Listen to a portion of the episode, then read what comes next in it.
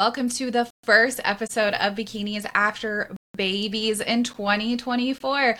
I am so excited to bring you this episode.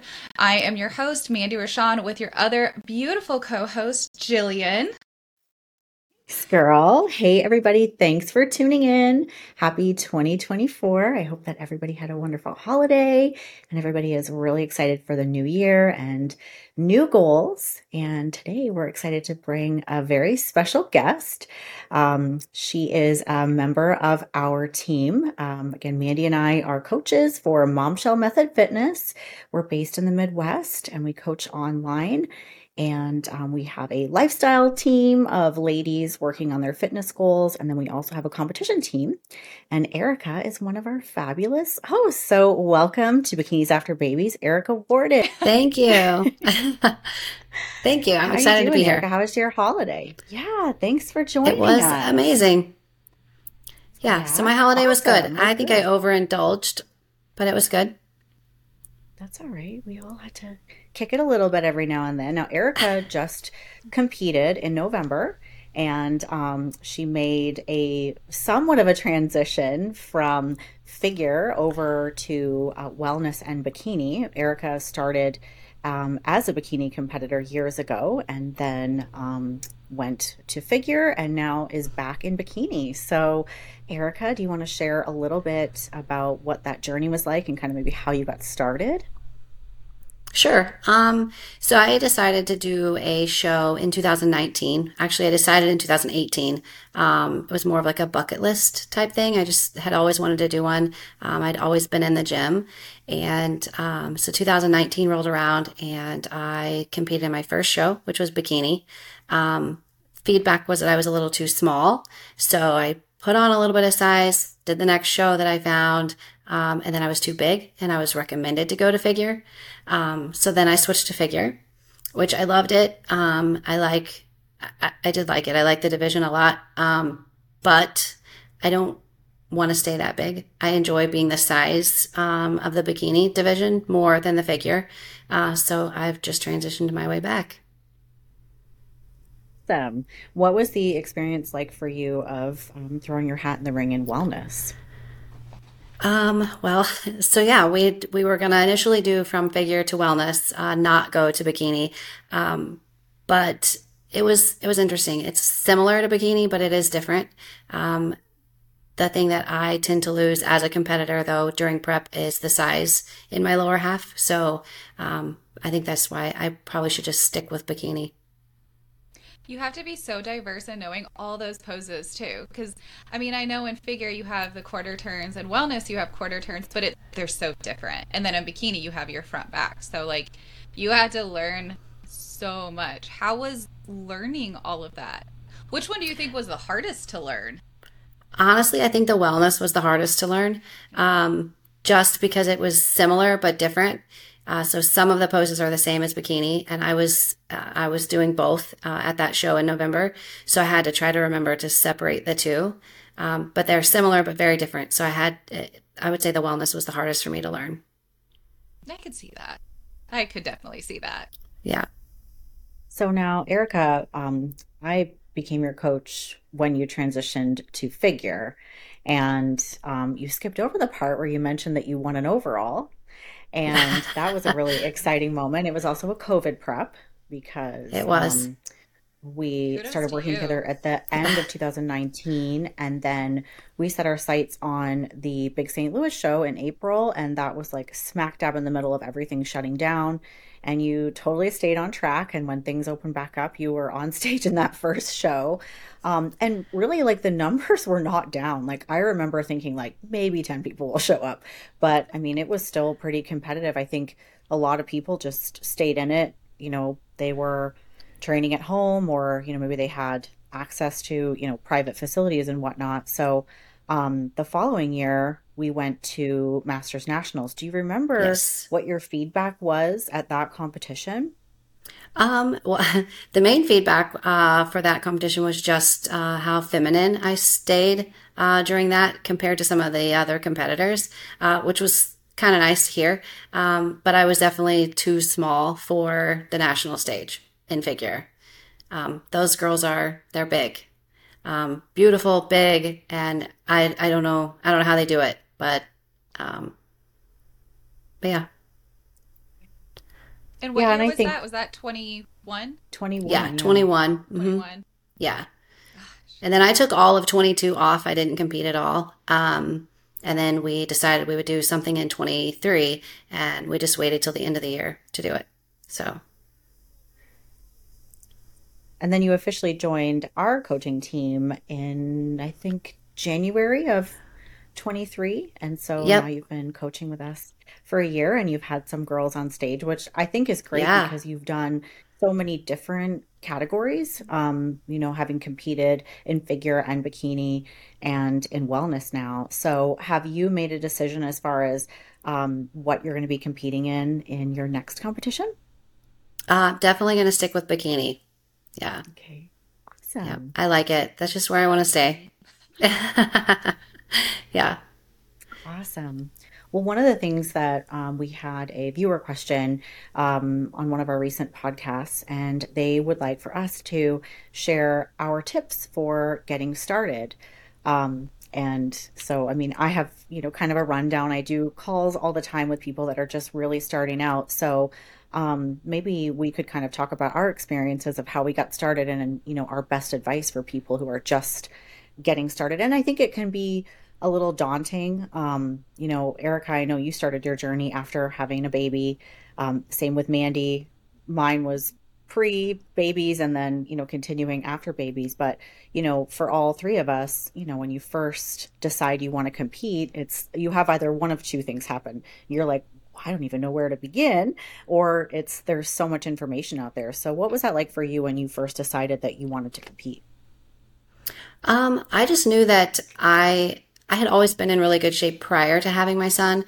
Um, and then I gained 85 pounds while I was pregnant with him. So definitely ruined every aspect of my body during that pregnancy. I felt like, um, and then I carried a lot of weight. I didn't have any, any ambition really or desire to try to get my body back for several years. Um, I guess he was about five or six when I thought, you know what, this is just ridiculous. Um, but I have a lot of personal reasons like that go back to family that make me um, that's what makes this important to me. It's the fear of uh, of letting myself go, right? So I I started the journey of wanting to get just get my body back, and that that's really where I started. And it just started with being more consistent with going to the gym, um, and that uh, even the nutrition aspect of it came much later. Uh, I knew about nutrition. I have an education in chiropractic, so I have I have a degree in in in that, and I did all the nutrition certification. So I, I know that I know all of it, um, but knowing it and doing it are two different things.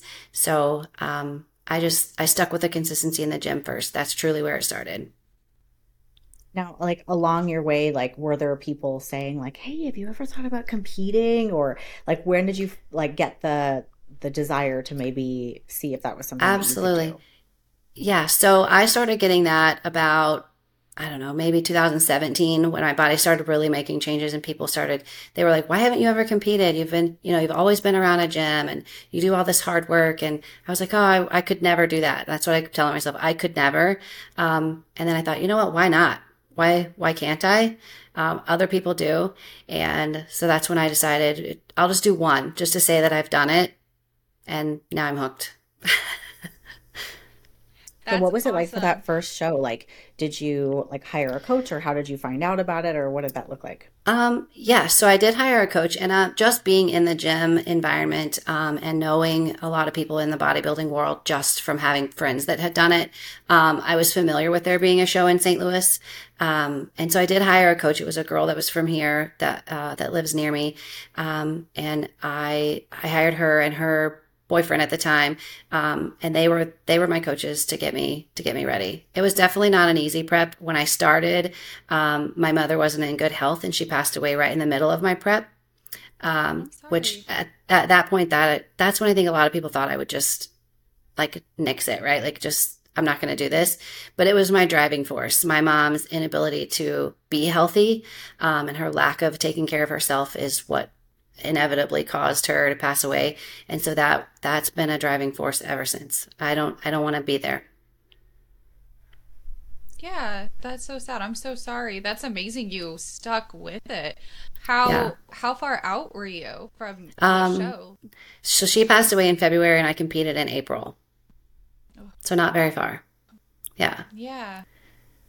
That's amazing that you hold that you have that to like it's so sad that you went through something like that at that time and you like kept kept consistent, kept per, like pursuing what your goal was. Yeah. And you use that as motivation and I bet like she looks down and like watches you and is just so proud of you for all your work cuz now I hope so. You know, now yeah, now being a part of the team, you help so many women. You help so many women either go on stage and face their fear or achieve their goals or lifestyle clients. Like, Yeah. whether it's like a health journey for them or a weight loss journey, like you help so many other people. And I bet she would be like so proud of you. So that's amazing.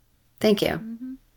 Yeah, I think it would Yeah. be, um, I'm not gonna say easy to give up, but like that would definitely be what someone would say, like that's a valid excuse to kind of like take a break Yeah. or put things on pause. Um, and I've heard a like similar story recently of a girl in our area and same thing. And, you know, she just kept pushing and, you know, it was something, I, I think prep is sometimes a place to put your energy when you feel like everything is out of control in your life. If you um, just feel like, you know, your efforts in the gym and how you're, you know, feeding your body and all of those things, sometimes it's like therapeutic. Um, did you feel like in any Definitely. way it made it hard to grieve or to kind of cope with the loss, or was it helpful in that process? I I truly think that it helped me get past all of it. Um, I it, it was my place to go, right? Um, on the on the bad days, the sad days, the the angry days, because I spent a lot of days just being angry at her. Um, those were those were the days that I had the best workouts, and it was um, the gym was a place for me to just kind of release all of that. And I still find that that's that's a thing for me, you know. It's really positive, and I think that's Yeah. inspiring for your clients and for and for our listeners too. So Yeah. It's just a matter of she she truly was my my why, I guess you could say. Like everybody says, how do you get started? Well, I think the first step in getting started is figuring out your why. Why do you want to get started on a healthier journey? Um, and then keep that on the forefront. You know, whether it's your spouse or your kids or um, just an overall activity that you want to try to achieve or accomplish, like that. Find your why, and then you'll you'll manage to get started. And always think remember that's so your why, 'cause important. you're going to Mhm. have those hard days. Yeah, Yeah, and I think when somebody's thinking about competing, I think it's important to think about what that why is. You know, like what, what is your reason? Because if it's just like that looks cool, like Yeah. I love bikinis, like well, that's like generally not going to get you through the hard days. not it. I'll never forget. I had someone say to me one time, like, "Aren't you just so excited to just like look so hot?" I'm like, "No, like that would never be enough to keep me motivated. Like it's so not about that." Um, and that's just somebody who really doesn't understand the sport. But um, I think having that that why and that purpose will like carry you through when you you know really feel like, what am I doing? And even like after the competition too, because I always say like it's so important to make, you know, healthy habits and consistent exercise like a lifestyle. So, um, Yeah. and it's it's evidence like in your, you know, I know your family really well, and you know your son is um, a very competitive world champion athlete, and you know your husband's very involved in fitness too. So obviously it's just a, a big a big part of your life. So, and I think like all of us can really say that, you know, our families are all involved in in keeping themselves healthy and you know it's not about abs but it's Yeah. you know it's about just making healthy decisions so we can live long and healthy lives right Yep.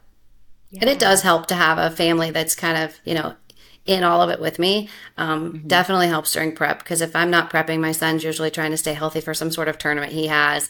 Um, so that does make it easier.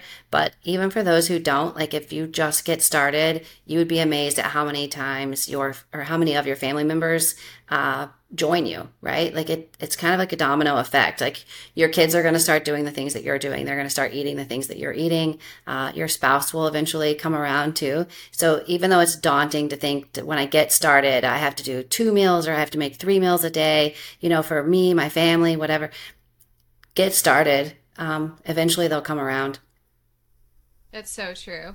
I go through like I remember when Carson, I think he was about four, and I started thinking that because I I would prep my food, I would eat, and I would make him really like kid food, you know, not really Yeah. healthy food. And I'm like, you know, no, like he should just eat what I eat. And now like now if I throw my Tupperware in front of him with salmon broccoli rice, he'll be like, "Thanks, can I have some soy sauce?" like, it's you know, yeah. it's you have to rip that band-aid off to like, hey, like this is healthy for you. You may not yeah. want it today. We'll try again tomorrow, or the next day, or the next day, or the next day. And after a while, they'll they eat. They they come around. Mm-hmm. Yep. Yeah. Yeah. Yeah. It's like um I think it's a phenomenon like called like mirror neurons. I'm getting really nerdy right now, but like I talk to my clients about this all the time. Like, you know, initially if you're the only person in your family that's making these healthy choices, like it can be challenging, but everyone around you kind of starts to follow suit. Like people will start to carry water bottles people will start to like you know yeah. snack on the almonds and mm-hmm. and want to eat the things that you're eating and not everybody in in your world is going to become a competitor or you're in your family but you know if you're around you know that type of a healthy lifestyle it absolutely has an impact on everyone in your household you know and that's why we always talk about like needing to stay really positive with the process because you know the the language that you use and your your tone and and how you treat it again it's all like a choice. So um, i always tell people like just try to be a happy prepper because you know you want you want healthy eating and all these things to be a really positive thing. And sometimes we have those days where you know we just wake up on the wrong side of the bed and we're hungry and it's getting down to show day and there's so much to do and you just kind of feel like you're just your bitch switch is on. But um you know for the most part you know you got to remember your why of of why you love it. So I think that's a good, very good first like tip of how to get started. Like is figure out your why. Um, and that's one question that I'll ask people if they're thinking about competing. You know, why why do you want to compete? Why now? Um, and I think that's a that's a good place to start. Um, so what do you guys think about?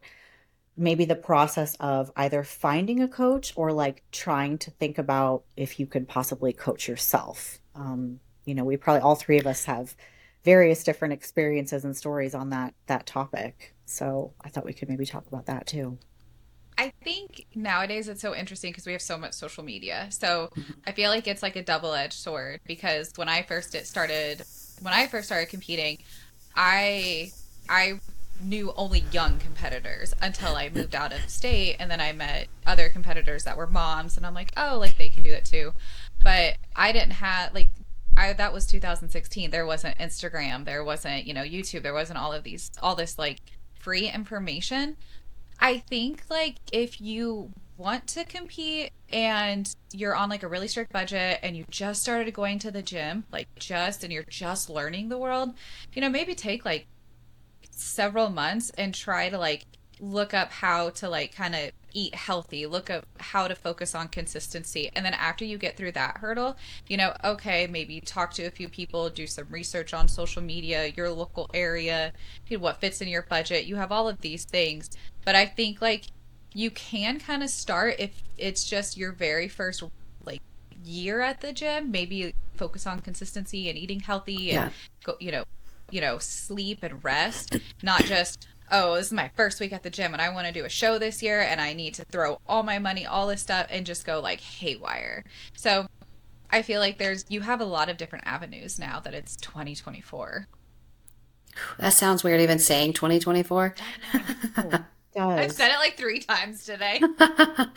oh, it's crazy. But no, I agree with you. I think um I think to start with, if you're truly just starting and you don't know anything about it, just doing it on your own to find a way to build habits and consistency on your own um, is the most affordable approach. Um, and if you've already built good habits and you have some consistency and some dedication, um, then whenever it's time to hire a coach, it just makes working with that coach easier. I think the hardest thing is for when people don't have any of that and they hire a coach and then it's like a slap in the face, right? Because like as coaches, we we have expectations from our from our clients. Um, but that's hard for somebody who's never done it. So I, I agree. I think just starting out for people, like if you're truly just fresh at all of this, definitely just do it on your own. Build build the good habits, get consistent first.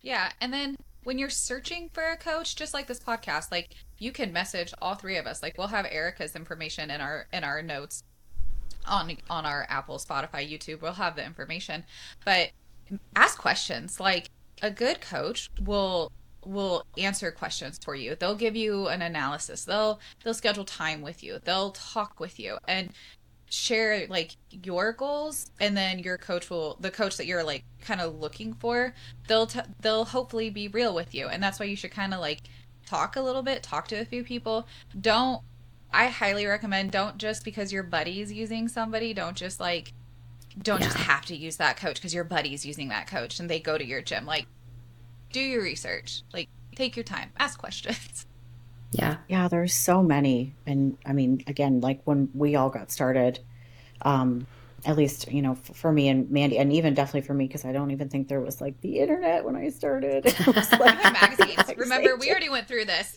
You had to oh go buy God. magazines.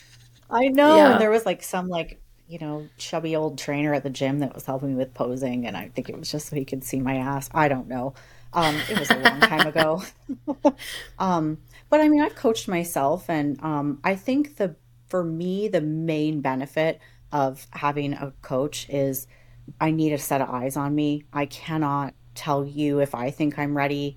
I need that coach to tell me, um, you know, where we need to maybe make some more we need to get a little bit tighter we need to build something like they can because they're at shows if you're with somebody who's really relevant in the industry and is very well versed like they are looking at shows all the time they, they know what the standard is and they'll be able to tell you versus like you know uh, my if my husband was my coach and we talk about this all the time because he's become so like well versed in the sport and everything i'm like babe you could not be my coach because you just think i look good all the time. And you know if i was my own coach i'd be like oh i suck i'm not ready. So i think that's like the main thing but like I mean, if you really wanted to spend the time, you could find everything on the internet, but not everything is going to work for everybody, right? You could get lucky. Yeah. And maybe you've got the foundation. Like maybe you were always an athlete growing up and you've got good habits already. And maybe you're pretty good in heels and you could watch some posing videos and, you know, save money and do it that way. Like we do hear these stories of people that like, you know,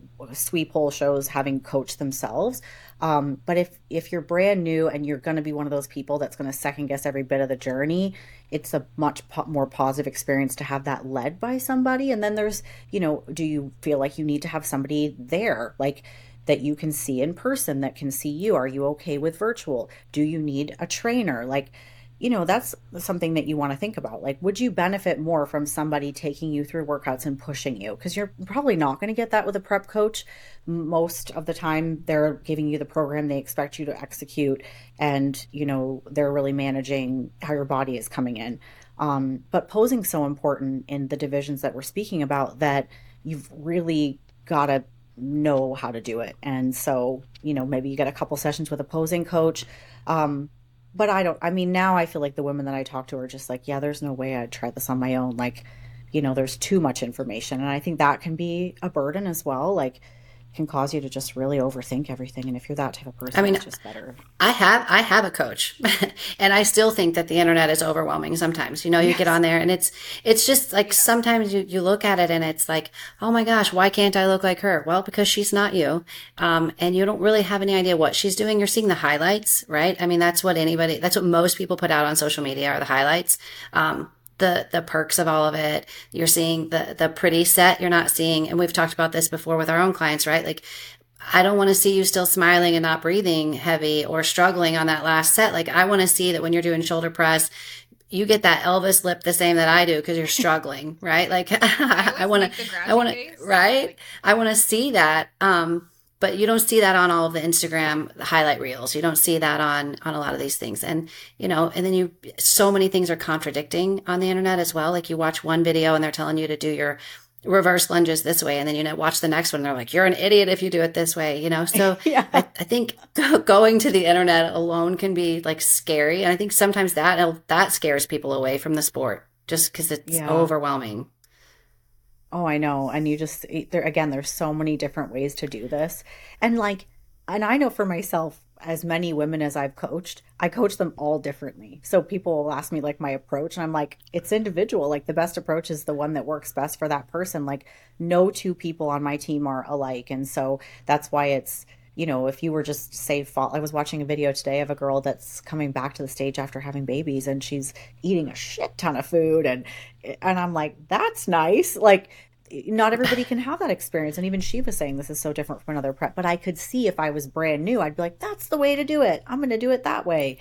and you know if um, you yeah. can, and you can know your body and i think that's important because then it can be like very collaborative with your coach um but i still think you know having that expert there and then like interview people because if you don't like their vibe and you don't feel comfortable yes. um and you're not aware of what their style is then you could get close to show day. And if you don't have a good relationship with your coach it can like ruin y- your show day. And like you know i'm assuming if you're listening to this podcast you've got children and like that's a big chunk of time and money time taken away from your family money spent that you know you want to have a good experience. So definitely uh, interviewing coaches like don't just be like oh this one sounds good because he coached this girl and she won this show.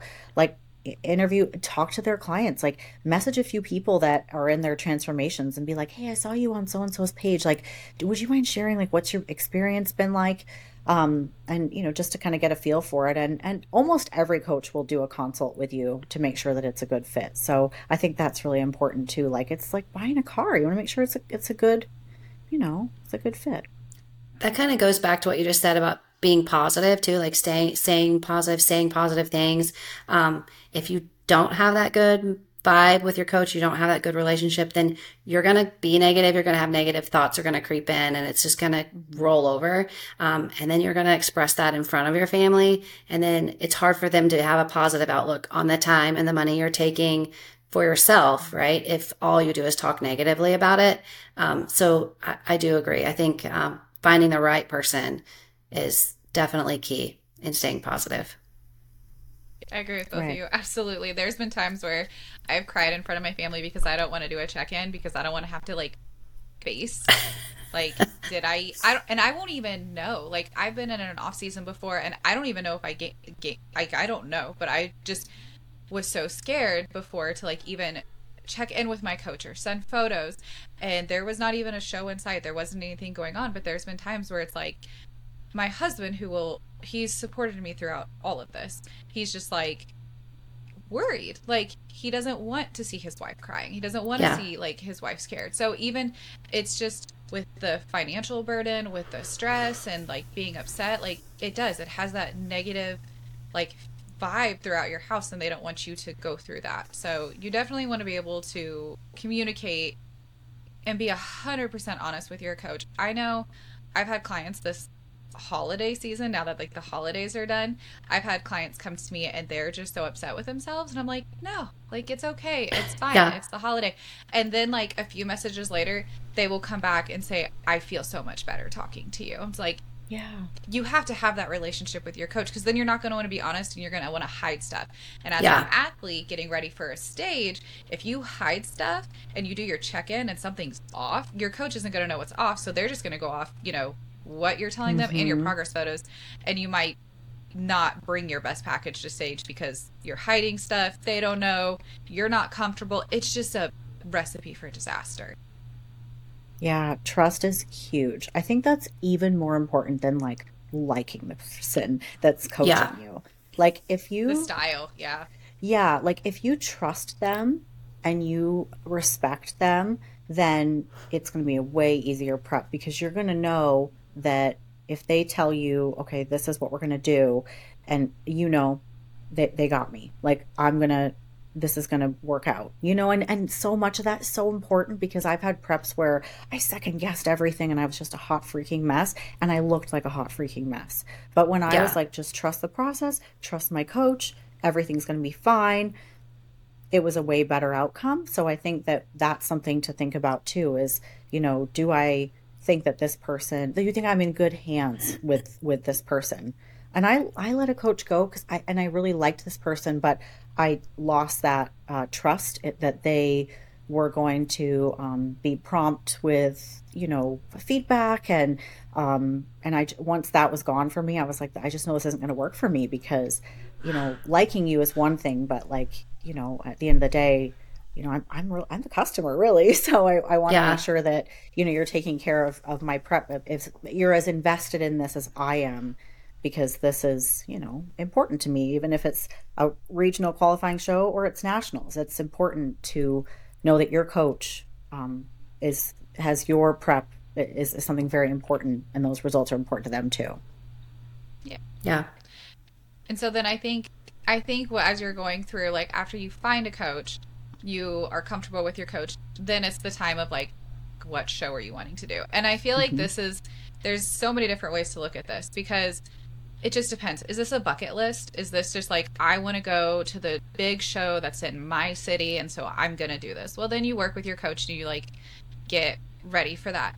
Let's say you want to be a professional athlete. You want to reach that pro level and you find a great coach and you work with your coach. I think you really need to talk with your coach and be like, "Yeah, this is a show I might want to do." But I think that's kind of where like the trust with your coach comes in because your coach being experienced needs to guide you appropriately to take you to however long it's going to be for you to mm-hmm. be ready to a show that's in that time frame and you can go to npc news online and find the whole schedule for everything mm-hmm. and there's like a show every weekend but you have to like communicate with your coach right what do you guys think about that like getting an athlete ready and you know what show they should do i definitely think it needs think- to to come down to the coaches uh, decision. I mean, that that's just my opinion. Um, I feel like setting a date is great. It sets a goal, right? Like that's what you're working toward. It gives you like a a start, certain end goal, right? Like a like for instance, I'm shooting for March 30th. Um, over the next several weeks, as as I progress or I don't progress as much as I maybe should, that's when we'll take a look and we'll be like, okay, so maybe not March 30th, but I don't want to be the one to make that call because I'm trusting my coach to be the one to say you're not in a negative manner, but we're we're not ready for that, right? Like we have some more work that we could do to bring a better package. Um, so I I think that it it needs to come down to having that open communication with your coach. Like you can you can approach him with a date that you have in mind, but I think ultimately as and as a coach, I I have a couple of girls that are wanting to compete and they may not be ready for the April show. Like that's what we're shooting for. Um, but they may have to do the May show with the, with, with the team members that are going to do that one instead, just because I don't want them to, to come back at me because I let them do it when they, when afterwards they're like, I wasn't anywhere near ready. Why did you let me do that? Um, so I, I, would rather postpone and pick a show later, um, versus just pick the first one for convenience. Yeah. Yeah, I think it's that's generally how it kind of starts is if somebody was like, "Oh, there's a show in um, the spring that I I would really really like to do." Now, if somebody is getting started and that show is like 12 weeks and they're brand new, I typically say no. Not no, I won't coach you, but like no, that that's not enough time because I don't know the person.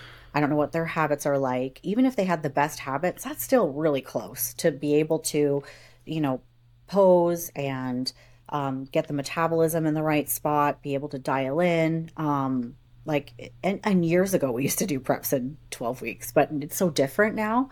Um, so, you know, I like to have more time with a client.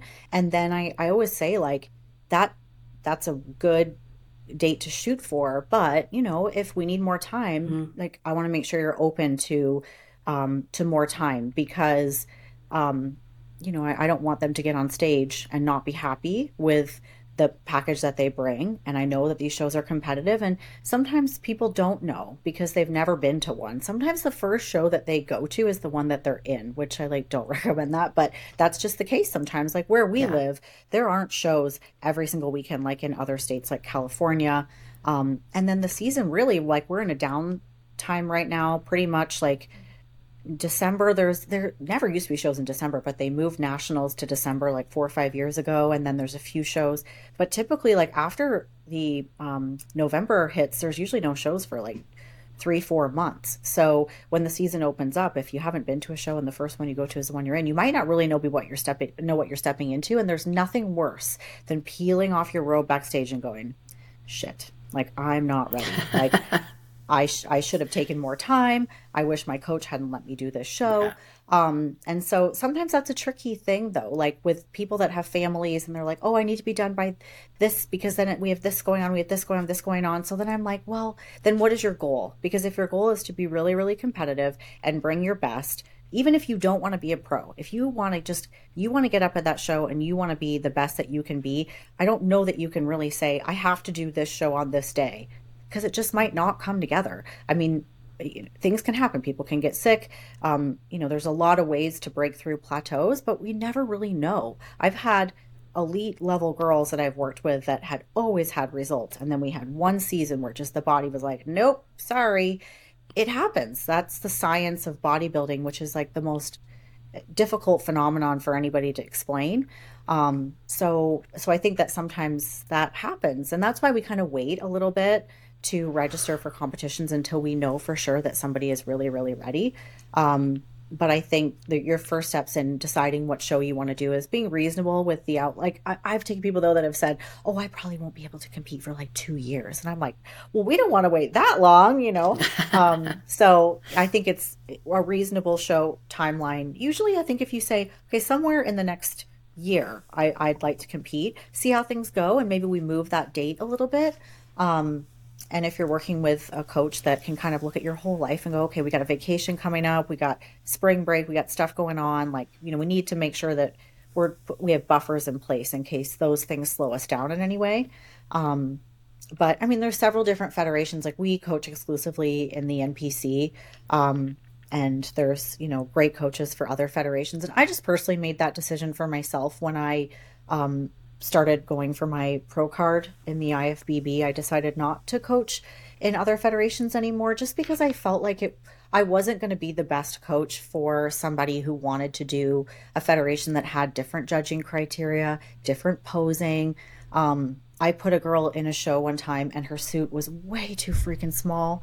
I had no idea that this federation would there they had no guidelines as to what their suits were like. It was like you know two-thirds of the glute coverage or something but it was i put a, a girl on stage in an npc suit in a different federation and it was just you know not it was not good. So I, i'm like i just don't coach for those federations anymore. I also don't understand the posing. It's different. It changes all the time.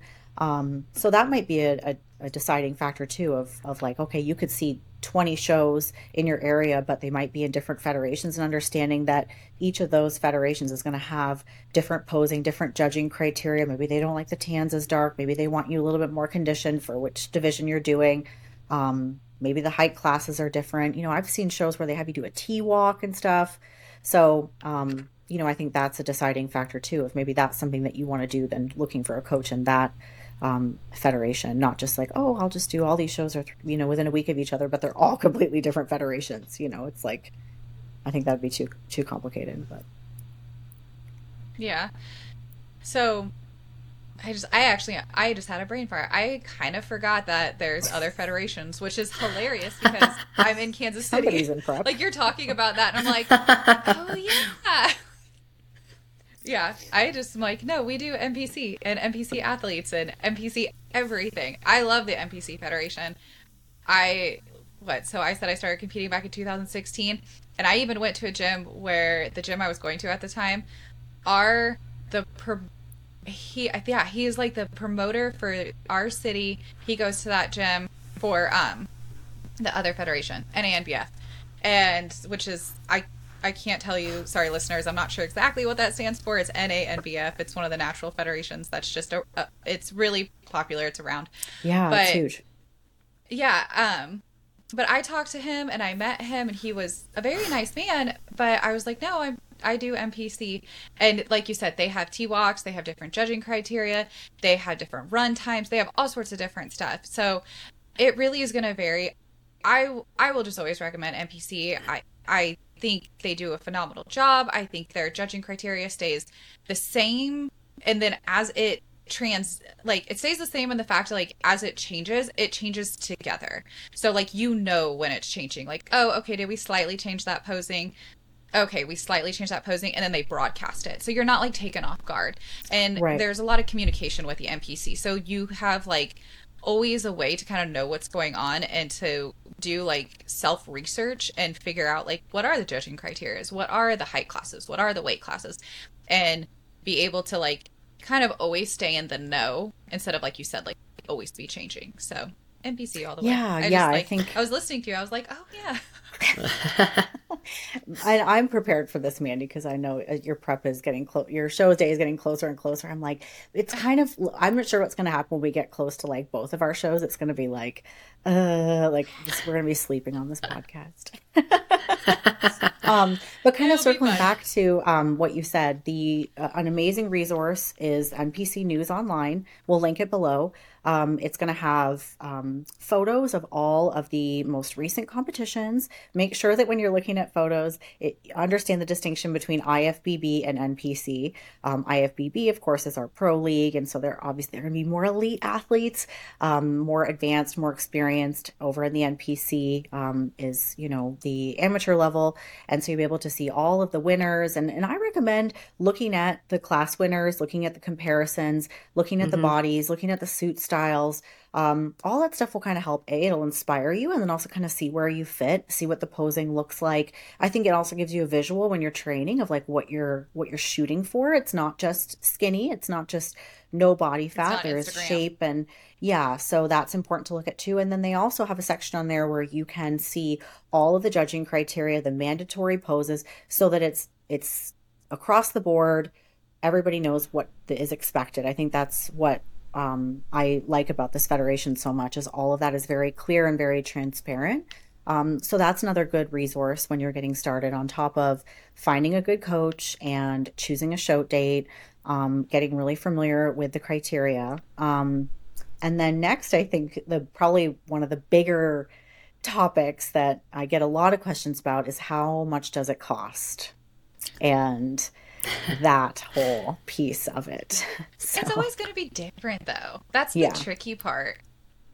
It is a, it is always different, but I think like once you've established your first one, um, that's that's the shell shock, right? Your very first show, uh, because you have to have the suit, right? And you don't have to get a new suit every show, so there's a huge expense that's not there for your second, your third, your fourth, um, unless you change divisions like me uh, and then you have to have a new one. But um, but I think you're right. The cost is something that people aren't aware of. Uh, but it's that it's that first one. That first one will really kick you. I think yeah, budgeting, like you said, Erica. You know... Like, oh, I was. Oh, sorry. Say, go ahead, like, Mandy. but like, yeah, the first the first show, you have your suit, your shoes, uh, your jewelry, and yeah. As soon as you get like that package of stuff that like moving forward you don't have to change it anymore. But yeah. Well, and then if you want to travel, that's a big one. Yeah. If like you do a show locally, like you can stay home or you can stay at your house. You don't got to worry about flight, rental car. You don't have to worry about um, hotel. You like that's a huge cost. Now, if you want to travel, like I personally like to travel. We kind of we pair it with like a little vacation. Like my husband's son will always come with me. They'll have fun with it and then they'll come and watch my show.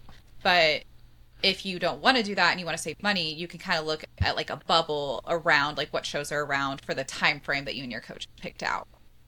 Yeah. Yeah, that'll save money for sure. I think you know, there's a lot of ways to save money on a suit, but I don't know that I would cut corners there because I think that's a pretty important piece. It's a huge a piece. That, yeah, it's got to fit you right. It's got to be, you know, something that flatters your yeah. skin tone. Um, it's that so is what I did on my first show. I cut corners on the suit, and I think um, had I had a suit that was as nice and as um, like tailor made for it, you know, as everybody else, uh, I don't think I would have looked as skinny or as small. It just didn't flatter the the spots that I did have shape in. Um, so definitely, I would say that's the last place you should cut corners in. I've known people, but I, th- I think like, spread it out, right? Yeah. Like spread it out. Like if order your shoes now, you know, and then mm-hmm. order your jewelry. It's cheap on Amazon. I can't tell me you're not ordering other stuff on Amazon. Add an extra fifteen dollars for your jewelry. You know, like just little. Yeah, little bits and pieces every every once in a while, and it, like and like you said, when we when you're choosing a show, you're not choosing one for next week, so you should have plenty of time to get all the little things um, and any of your suit makers, um, most of them let you put money down and then they, they make your suit later. They don't make it for you today. So yeah, budget I think just knowing like a list of what everything's going to cost. And then like if it's Christmas or your birthday, like ask for a gift card for like, you know, Toxic Angels yeah. or the Shoe Fairy or whatnot. I mean, these things are inevitably going to pop up if you have like a six month prep. Like at some point, you're going to have a, a, little celebration in there. Like, hey, I don't want chocolates for Valentine's Day. I want earrings for my show, you know. so, um, but I mean, the jewelry really, there's so it's costume jewelry, so it's not expensive. Um, I don't recommend cutting corners in three areas, and this is just my personal opinion. You don't have to agree with me on this, but the suit we already talked about, and the reason why is because the cut is so important. And I've seen people that have spent the equivalent of what one suit would have cost buying three crappy suits. So just suck it up, spread it out, do a payment plan, get one that you love, and you can wear that thing for years. Nobody will know. Yeah. Who cares? You don't need a different suit every time. So, um, it, get a suit that's well made. You want it to, you know, shape up and curve around your glutes and, you know, the stones look nice. Don't get a crazy color like lime green. Look at the Olympians. What colors are they choosing? You know, choose something like that. That's one area. The second is your tan if you're new, I will second that. Don't do your own freaking tan. Don't no. do your own tan. It is so freaking messy. It's really hard. These air the when they airbrush you, it's so different than when you're doing it in your hotel room with the little mitt that they give you. Like you're putting it, smearing it on versus standing in a booth, which is totally humiliating. By by the way, like if you're brand new, you're literally bending. I'm so used to it now, but you know, first time you're bending over like yeah, um, this is my first show, you know, and there's this random lady spray tanning your butt crack. But yeah, it, they're always like bend over. yeah, they like they usually will say like now uh, lean forward. They have a way of saying it that doesn't yeah. make it sound like stick your butt out. they're always um, the best. And you're totally naked and it's freezing, but it's airbrushed on your skin, and also they can control how dark you are. You can't control that in your room. You have no idea. You might be in a dark bathroom and think you're good. You get out there, you're lighter than everybody else and you've smeared it all over your butt. It's just just don't do it. It's not that much cheaper to do it yourself. Like no. I think the kit after you pay shipping and stuff, it's like sixty dollars, and then the airbrush tanning is like one thirty or something. I don't know. To me, it's like it's too important of a detail to try and do that yourself. And then my third one is makeup. Don't do your own makeup. I am a makeup artist and I don't do my own makeup on show day. I always pay for someone else to do it because again, I I like to have a second set of eyes. They are doing they do this professionally for the stage. I'm heavy handed if I try to do it myself. And it's just the finishing touches, you know, like nobody's going to care if my earrings are from the dollar store um, or, you know, that my carry on bag that I have all my crap in backstage is like 27 years old. Nobody cares. But my tan's pretty important because I know my skin color is being judged. My suit is like the icing on the cake so important and then beauty is really really important. So those are three things that i would definitely say don't scrimp on. Um, you know look there's so many people that do show makeup and then use the event tanner they're always the best they'll also glue your suit they'll also put glaze yeah. on your skin and it's just like those are so those are two things on show day i don't have to worry about like the rest of the year when I'm like running around after all my kids and doing everything myself, like show day, I just want to be like smooth sailing and really relaxing. I don't have to think about getting up and putting my tan on and doing my makeup. Like I just, they do my makeup, they do my tan, I put my suit on, and it's go time, you know? I will have to second the tanning. Being backstage as much as I've been backstage and meeting so many tanning people I, that I've met, not even just for women, but for men, how it it's so important just to get your tan done professionally. I've been backstage so many times where there are athletes that do do it themselves because they're saving costs. I've seen it lots of times. And what happens is they're backstage, they're getting ready to line up, they're, you know, of course like expediters will be calling like, "Oh, glue glaze, you know, get ready, you know, get we're about to line up." And then you'll have people that are new to the show or didn't know and they'll say like, "Oh, like I don't look like them. Do I get glue glazed? And they, but they, they didn't pay for the service. Now, thank God there's a lot of times where I have like, I haven't done anything, but like the tanning people will be like, I'll help you out this one time. But like, you know, things like that out of niceties. Yeah. But it's so important just to use the promoters tanning people. Just, just mm-hmm. do it. Like, it truly is because also like you may order your like stuff from Protan, right? You may because that's who you see online. That's that's the package that you found, so you order it to do it yourself. But then the show is using Olympia Tan. Well, I can tell you those are two different colors when you're on stage So you don't want to be the person that even if you are dark enough, you may be a little more orange than the person standing next to you. Or, you know, so you, you want to be streamlined. You want to, and that's, that's impossible to do if you're trying to do it yourself versus having the, the promotion do it for you. You got to match. Just so much time and work training for a competition that if you are like knocked down because of your tan, that sucks. Yeah, because that's that's an easy variable that it you is. can control, so and it's such a and I think piece of our scoring is our it, it is, and I think that's where people don't realize like your your overall appearance is a huge portion of your scoring. Like it's not always just people like, but I worked really hard, my shoulders look great, my glutes look great. They do, that's only a piece of that puzzle though right? So like how you how you present on stage is just as important. And you get you get graded on just for that just as much. So yeah yeah and those are little things like if everybody shows up looking great first of all everybody who's up there has given it their all that's yep. undeniable right but if everybody in your class is really competitive, they are going to start judging based on what's wrong with you. That sounds terrible. Yeah. But that's the truth. And so if you don't look happy on stage, your posing is off, um, you don't have tummy control, um, your tan is whack, your suit is not cute. These are points that they're going to give to somebody else. So, yep. um, you know, just don't cut those corners. Um, you know, there's plenty of other ways that you can save money. You can room up with somebody at a show so you don't have to, you know, incur the cost of that hotel. Or again, you just do a local show. There's a lot of different ways. Um, you know, you can, you know, get get sponsors. You can, you know, trade things like you can, you know, trade out for, you know, other things if that's you know what your line of work is. Um, but you know, getting creative and doing things like that versus just you know buying an inexpensive suit and that doesn't yeah. fit you properly and having a green tan. so, but if you have a good coach, I, I think I don't think they'll let you make those mistakes. So I don't want to cause anxiety in the brand new yeah. person. Like there's nothing worse than listening to a podcast and being like, "Oh fuck, I'm never competing." So that sounds like it's very stressful. Um, yeah, but they have to listen to the whole thing, right? Yeah, they they need to listen yeah. to the whole thing. Like we we already went through. Like you have to find the right coach. So as long as you have the right coach, all of these things are a breeze. Yeah. You're and if you have a coach like me, the first thing she tells you is when you're completely naked when you're getting spray tanned. So just be prepared for that. I hope I hope you're not modest. That's always a good first time. Yeah.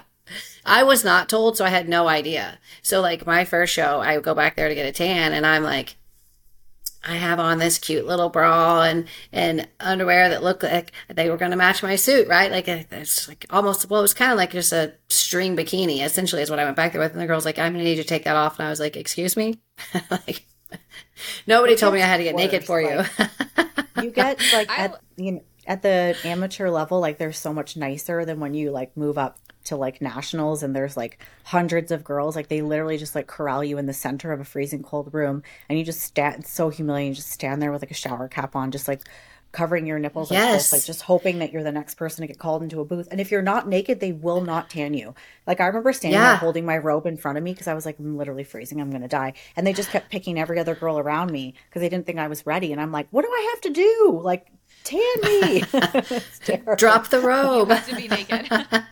Yeah. I remember my first time tanning. My coach didn't tell me, but they told me when I got there that I was going to be naked. But I will say I got kind of lucky because my first show was in LA and the venue that they picked, the area that they tanned us was it was like a an outdoor indoor area that was like gar- that was like walled off for like a like private events. And so we actually it was still chilly, but it wasn't as chilly because like it was like open with palm trees, but like private with tanning. So I'm like, I get to be oh, naked yeah. and tanned with that's not terrible. But have you ever been? that's not terrible. Show because there's nothing worse than being never, sweaty. It's the worst. I've worst. never been sweaty. I've just heard horror stories of like. Oh my god! I've not either. Cold. All you have to do is have it one time, and then you're like, never again. I did a show in Sacramento, and it was just, it was California in June, and it was so hot. My hair was like all like orange from just like sitting on my back and then the lights oh. make everything really really hot too um and it just it was really un- un- stinky and it was just oh god it was miserable so i think i'd much rather be cold i've always been um, freezing maybe one other thing that we could touch on before we run out of time is, um, you know, preparing your stage presentation for the first time. This is a question actually that I I have myself is um, maybe for me. Like I always tell my clients, like, oh, pose, you know, 10 to 15 minutes um, three times a week and then gradually increase to four. Um, but I'm always very curious what people are doing when they're posing. Um, as far as like, do they have, do they warm up their individuals, then they work on walking and then they do quarter turns. So, um, Mandy, maybe you could kind of start that one and talk about the importance of your stage routine and posing practice. Yeah. So I practice posing more than I ever have in my entire competing career, only because I I played soccer growing up. I I'm not a heels person. I love the hair tan makeup. I love the stage. I love everything. I love bikini bodybuilding, little princess bodybuilder for a day. Absolutely love it. But I knew as I kind of grew in the sport that my confidence in heels is just terrible. I can practice at home, I can practice in the kitchen, but like it's it's terrible and I need to work on this more. So now now what I do is the gym I go to, they have a posing room, which a lot of gyms now like they have I would say like a classroom or a studio. Our our gym has like a specific posing room and they have specific lighting and then of course it's surrounded by mirrors. Um, it's actually um, athletes who are in prep get first come first serve kind of thing. But I'll go after every workout and take 15 to 20 minutes and I have I have music I listen to and I I will just practice. What I will do is I will put on my heels and I'll actually walk around the room first. I'll do some stretching, I'll warm up my hamstrings, I will, you know, just kind of move my arms, I'll get used to it and then I will practice coming in from angles because you never know whatever show you're going to do, you're what stage you're going to what side you're going to enter on. Mm-hmm. No judge is going to care if you like walk to the box and then turn to your dominant side. But like, it's good to practice because you don't know what angle you're going to come in. Mm-hmm. If you mm-hmm. guys are watching on YouTube, I'm moving my hands a lot, but like, you could come in from the left side and you could be right side dominant. You could come in from the right side and be left side dominant. You just want to practice that so you're ready because you don't know until you get there.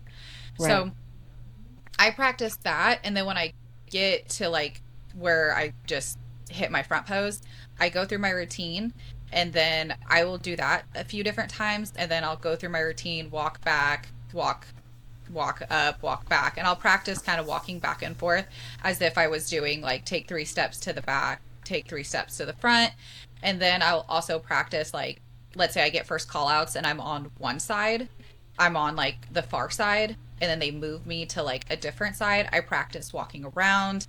I practice angling myself too cuz when you're on stage, the judge the judge doesn't care what side your number your badge is on. They care that they can see it because what you don't want to happen is when your head judge says hey ladies can you like face the front so we can see your numbers? What happens a lot of times when judges say that people that aren't haven't done shows before they'll completely face front. Yeah. And you don't want to do that because you'll lose your you'll lose your lines you'll you'll look boxy yeah they want you shape. to like slightly turn your hip just so they can see your number. So you always want to make sure your number is facing. So then again, I'll practice moving around as if I was on a line. That way I can angle my hip properly so I know like the judge can see my number. And then I will do that three what did I say about 5 yeah, about 5 times a week for 20 minutes even after I do legs, which is terrible.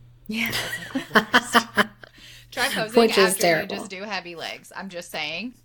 It's terrible. Am I that shaky? I feel like I'm gonna fall over. Yeah, but I still I do it. So that But I, I think that's that good because question. if you're tired, then you're going to build stamina and then on show day that's going to help you because I think where I can see in my clients that haven't posed practiced posing as much as they should have is on show day they really start to get tired because sometimes there's 20 girls and you're on the side mm-hmm. waiting for every single person to do their individual routine. You never really know the flow of the show. Like I know how Jack runs his shows because um, he has a criteria and he promotes so many shows in our area. And so I know how that's going to go. But if you go somewhere else, they might like have the entire class comes on stage, then one by one everyone comes out, then they bring five over, then they bring another five over, and you could be on stage for 30 minutes. So you have to make sure that you've spent time um, practicing posing so that you can hold that pose and keep your tummy control and not like get a cramp in your back or in your shin or you start shaking. I've seen that before where girls are in their back pose and their knees are trembling and everything's jiggling all over the place.